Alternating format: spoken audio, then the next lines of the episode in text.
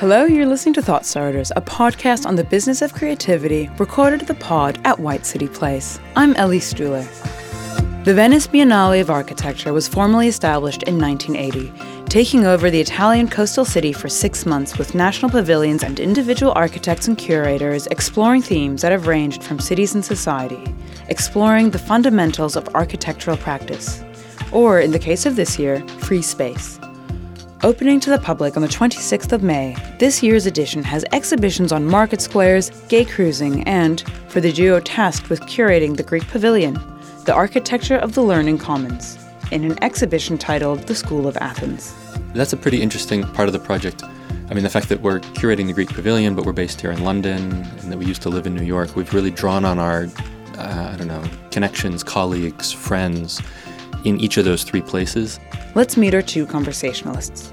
I'm Ryan Niheiser, and I'm one of the co-founders and directors of Niheiser Argyros. And I'm Christina Argyros, the other director and co-founder. Ryan and Christina run Niheiser Argyros, an international multidisciplinary architecture practice based in London. They have a combined experience across the world's top practices, OMA, Jean Nouvel, and Diller Scofidio and Renfro among them. They are also educators, both teaching at the Architectural Association. So learning is close to their hearts.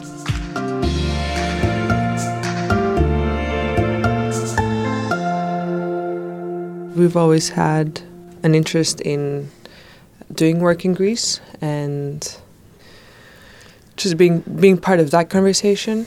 And the project, the Venice Biennale, is a great opportunity to be a little bit of both. So both represent my country, but a country that Ryan is also feels very familiar with at this point, but also continue to be part of the international scene.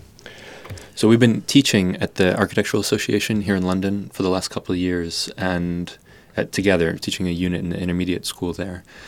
And the studio that we've been teaching has been on Athens for the last couple of years. So we've been doing kind of some pretty deep research into the city and the institutions of the city of Athens. And I've been looking for ways to, operate there in a more kind of direct way. Now, of course, the Biennale is not located in Athens, but this seemed like a kind of a good opportunity to extend some of the work we've been doing at the AA and sort of reach a broader audience and engage more deeply with some people in Athens. And hopefully this is the beginning of a longer-term project as well. The project itself is called The School of Athens.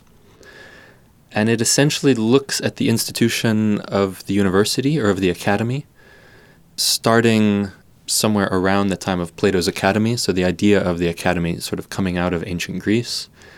And over the years, it's both architecturally and institutionally sort of mutated into a real wide range of things, and especially over the last 50 to 70 years, sort of post-war, it's really sort of splintered into an almost unrecognizable sort of set of different things. It's still the sort of traditional campus in some places of Cambridge and Oxford, and that sort of permutations of that in the U.S. around the sort of American campus.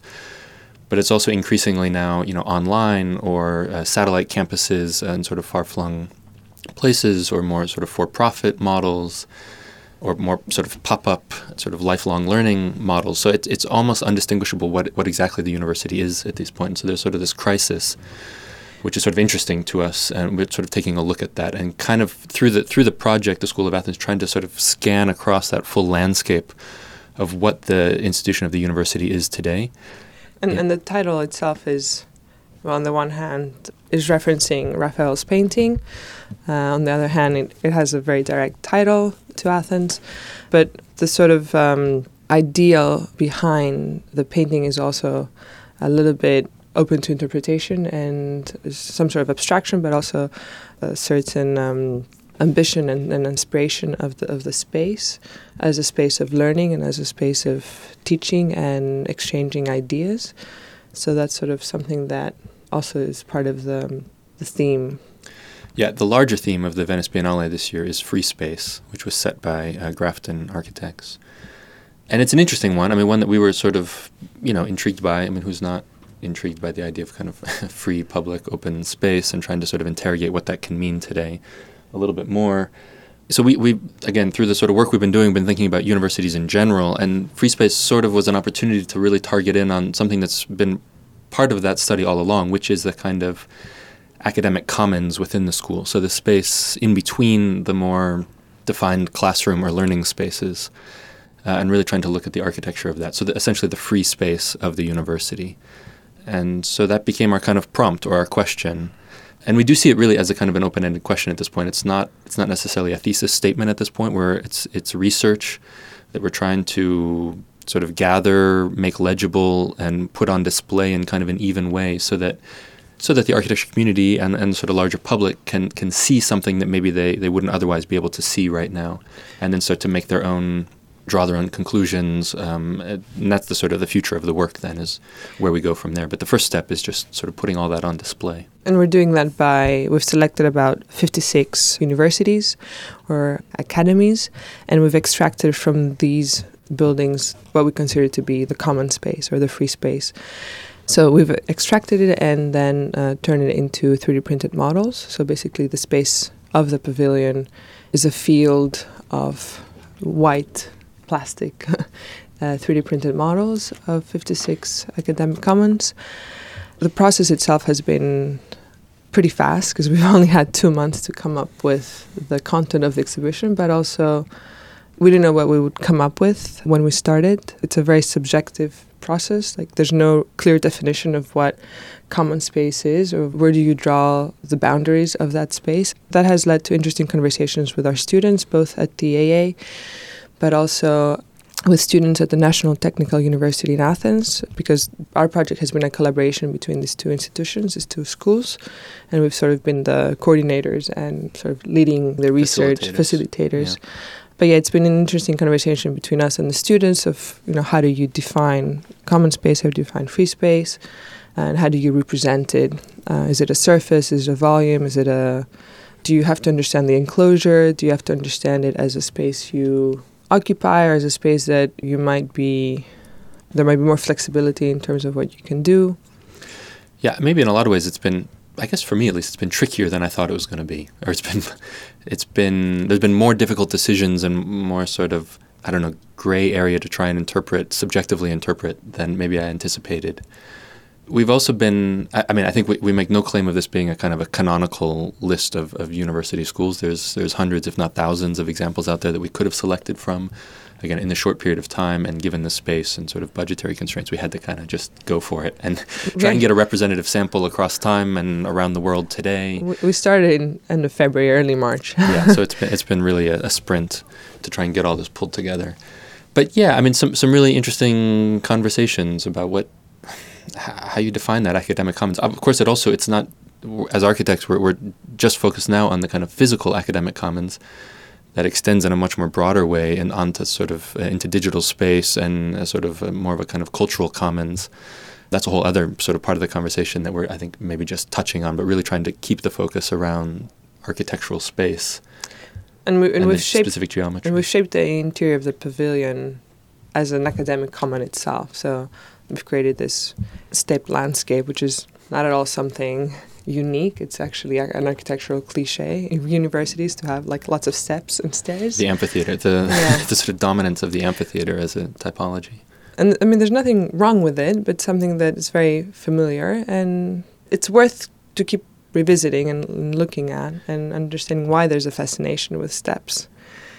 This space will be hosting sort of an all-day symposium on the first Saturday of the Venice Biennale, where we have different architects from around the world come in and each present one project, or sort of how they think of the academic commons and one of the projects they've worked on in quick little 15, 20-minute presentations that will take place within that space as a kind of learning space, kind of a classroom, but also in the kind of spirit of Raphael's School of Athens, a little bit in between. It's not quite a room. It's not quite a landscape. It's a little bit inside, it's a little bit outside, it's a little bit ambiguous as to how you're supposed to use it. People will be still sort of flowing through, coming to see the exhibition as the presentations are taking place. I'm looking at hosting a few other events during the summer, so not just the opening symposium, but perhaps a conversation, to continue the conversation between the two universities, yeah, to bring all the students back into the space and maybe address some of the projects that they've all worked on Athens. I will say that's a pretty interesting part of the project as well, is, the fact that we're curating the Greek Pavilion, but we're based here in London and that we used to live in New York. We've really drawn on our I don't know, connections, colleagues, friends in each of those three places as we come to this. So that you know, the Saturday Symposium, there's a lot of British architects who will be speaking, a lot of New York, American-based architects, a few Greek architects as well. And in the student collaboration as well, it's really been a kind of a, I don't know, north-south European effort. And that's interesting. I think it's interesting for the Greek students as well to see how outsiders view their city or sort of think about some of the spaces that they're coming from. Basically, you know, different people take on the same issue. In the studio we've been teaching that's been working on Athens, I guess that's been a little bit more immediate. We've been, our AA students who are, you know, a real international group have been trying to think about the role of the university specifically in Athens, so designing new university spaces in Athens. And that's a kind of a dialogue that a more specific dialogue that we'll hope to bring to the pavilion later on in the summer, our students from both places who have been specifically working on Athens. Well, Athens is a pretty interesting city. If you ask locals, they'll say it's very ugly, but it's that very ugliness that makes it interesting. There's a almost relentless repetition of this building typology called Polykatoikia, which is a concrete shell that was developed. Well, it flourished mostly in the 50s and 60s and has basically taken over the entire city. So where you might think that Athens is an ancient city, is actually very modern. And it's actually the other thing that people tend to associate with Greece is the neoclassical architectural style, which is also mistakenly thought to be Greek. It was actually a German and European style that flourished in the 19th century and was actually imported to Athens. As part of the nation-building process. Yeah, because Athens became a capital in the 1830s. Before that, it was actually a small village. So it is today. It is very much this homogeneous field of concrete, white concrete buildings. There seem to be very few exceptions architecturally, but also in terms of open voids and solids. Public space. There's a kind of a marked lack of public space, especially compared to the EU average of other European capitals. So I mean, that's a kind of an interesting condition that is one of the things that we've been really tackling, and what's partially what led us to this look at institutions. A lot of people who look at Athens really focus on the housing typology, this Polykatoikia, and ways of sort of working with that, because that's what really makes Athens unique in a lot of ways. But on the flip side of that, it's the relationship between that kind of homogeneity with those exceptions, which can be public space, and that's something we're interested in, but also in its institutions. So one, we think, kind of overlooked opportunity is to look at educational institutions and their relationship to public space, especially in Athens. A lot of the universities in the 70s and 80s moved out of the center of Athens to a kind of a new set of suburban campuses, partially just because they were expanding and needed more space and needed to sort of take on more students, but also as a kind of a response to some of the political upheavals of the 60s and 70s, and a kind of as a way to kind of control or de-intensify the kind of political unrest from the center of the city, distribute it a little bit more. So part of our studio is really looking at ways of maybe bringing that student population and all of its energy back into the center of the city as a way of kind of reactivating the city itself, which is struggling, especially through the crisis of the last few years, with quite a bit of abandonment and poverty and just not having the kind of municipal tax dollars to sort of pay for the upkeep of the city. So there is a kind of a clear struggle taking place, and difficult for architecture to fully engage with that, but we're trying to think through ways. Even before the crisis, a lot of Athenians were moving out into the suburbs, just looking for more open space, looking for a little cleaner air. But then the financial crisis has made the situation worse, especially for businesses that have moved out. So there's a lot of, as Ryan said, a lot of abandonment, and just there seem to be a lot of opportunities. Much easier to do in, well, probably easier to do in a small scale, but this is where we find the university as a scale being interesting, because it is, and you think of it as being big. Sort of more ambitious. But I mean, it could also be big as an agglomeration of smaller parts. In terms of the scene in Athens right now, I mean, there's a really, I don't know, amazingly talented group of architects that we know from there. I mean, we're a little bit removed from the scene, but some of our friends and colleagues and other people that we sort of have followed there. There's some really talented people. Unfortunately, there's not a lot of work right now in the city. So a lot of Greek architects, a lot of Greek-trained architects have come to London or traveled to the States to sort of work. Maybe of late, the sort of two big architectural projects in Athens have been Bernard Shumi's Acropolis Museum a few years ago. It's already more than 10 years ago. 10 years ago now, yeah. This point. It still stands out, though, as one of those kind of main institutional projects. And then the other one is Renzo Piano's Niarchos Foundation, the new sort of opera house and public national library, I guess. Which just opened last year.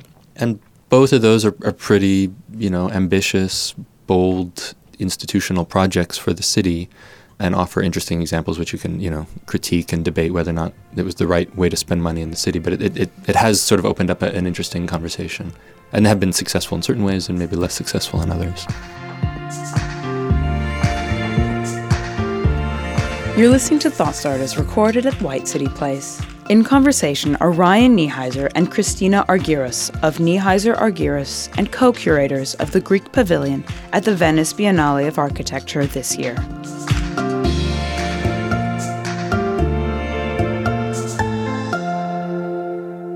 The opening weekend of the Biennale is a circus. It's a kind of delirious sort of social extravaganza. There's a lot of amazing stuff, but you don't, of course, never have time to see it all. It's mostly this kind of, epic reunion of architects from all over the world getting together. And so, everybody's reconnecting, which has its own kind of value. And there's a clear exchange of ideas that come through that. It's a big party. It's a big party as well, yeah. And there's value in that. I mean, we have done some thinking about the kind of trying to think about the audience, because it is maybe a pretty split audience between that opening weekend, who we're reaching out to, who we're talking to through our exhibition, and then over the next 6 months. 6 months is a long time for an exhibition to be on, and who really we're speaking to during that time. And if that's a slightly different audience, probably many fewer architects, probably much more Italian. And so, trying to think about the kind of content of the exhibition, reaching in those two directions.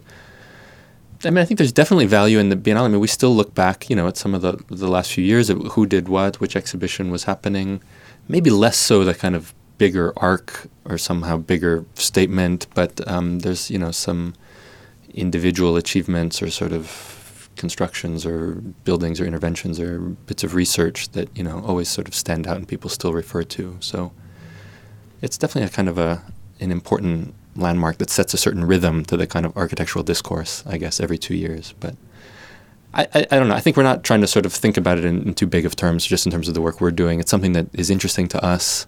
It's a great opportunity to have this space, to have this audience, and to try and push something forward that, we've sort of had a hunch about and a kind of, hankering to dig into a little bit deeper. And we're looking forward to seeing what everyone else has done. I mean, now that once you're in it and you're part of it, you more consciously want to know what else is happening. Yeah. How are they responding to the theme? Yeah. How are they dealing with this, sort of intense time crunch and fundraising and all the other, kind of logistical craziness? And there have been press releases of other countries and other pavilions. We just haven't looked into them yet. We're just running to get our things done. But yeah, I mean, it'd be super interesting to both meet other curators and other organizers, and also see how they've formed the space, but also what the content of their exhibition is. Cause it's like a two-part equation. It's like one is the spatial, if you do anything spatial, and the second is the actual stuff that goes inside. Yeah. And past pavilions, Greek pavilions, have been more. There's a curator, but then there are lots of different participants, and each one is sort of putting their own project on the table. It really has been a kind of a stronger curatorial role of then selecting other architecture projects the last couple of years. So ours is a little bit different from that, in that it's a little bit more of a, self-guided research project or something that's been a collaborative process for sure, but not so much a kind of sampling of recent architectural work. So there's kind of two Biennale projects that we're looking at right now. So one is the Venice Biennale, which is taking up a lot of our time right now. Right after that, we're working on the London Design Biennale, where we're collaborating with a Greek artist for the kind of Greek intervention in that, which will be the central pavilion intervention at Somerset House, opening later in the summer. So just Studio Ines are collaborating. Studio Ines, yeah. So anyways, that's a really exciting one, totally different from this, much more kind of experiential, physical, spatial kind of pavilion. less research, but that's happening. At the much bigger scale, one of the sort of big projects we've had in the office for the last couple of years has been, it's a collaboration with Diller Scofidio and Renfro, and it's a large public space project in East London, out on Greenwich Peninsula, kind of a 5-kilometer long public walking trail, partially at grade, partially elevated, that strings together a series of kind of cultural, retail, and kind of recreational facilities. So that's a big project, and we're running that out of our office here, but in collaboration with DSR's office in New York. Maybe related to that one, we collaborated with Diller Scofidio and Renfro on the competition for the new Center for Music, the new London Symphony Orchestra Hall, which will be right near the Barbican. And a few other competitions that we've lost. But, but the collaboration continues to happen. Yeah. When you're young as a practice, you're perhaps more inclined to also be more open. But it's definitely something that has been productive and probably will keep doing in the future as well. So keep open different possibilities of working with different architects, but also different artists, academics, students. Yeah, just keeping the conversation going with different audiences and collaborators. And I think we're sort of generally skeptical of defining ourselves too narrowly as architects or as a kind of a project within architecture. And so I think part of that collaboration is a way of sort of constantly sort of pushing ourselves outside of that boundary, sort of stretching in one direction or another. Yeah, so I think it's maybe tied up in that. That was Ryan Niheiser and Christina Argyros of Niheiser Argyros. This has been Thought Starters, recorded at the pod at White City Place. Thought Starters is a Deanna Coe project for White City Place, produced by David Michon, recorded by Sean Crook, and edited by Claire Urban. To find out how you can record your own podcast at White City Place, find us at whitecityplace.com. You can also follow us on Twitter or Instagram at White City Place. And subscribe to Thought Starters on iTunes, Acast, and Stitcher. Give us a rating and write us a comment. It really helps. We'll see you next time.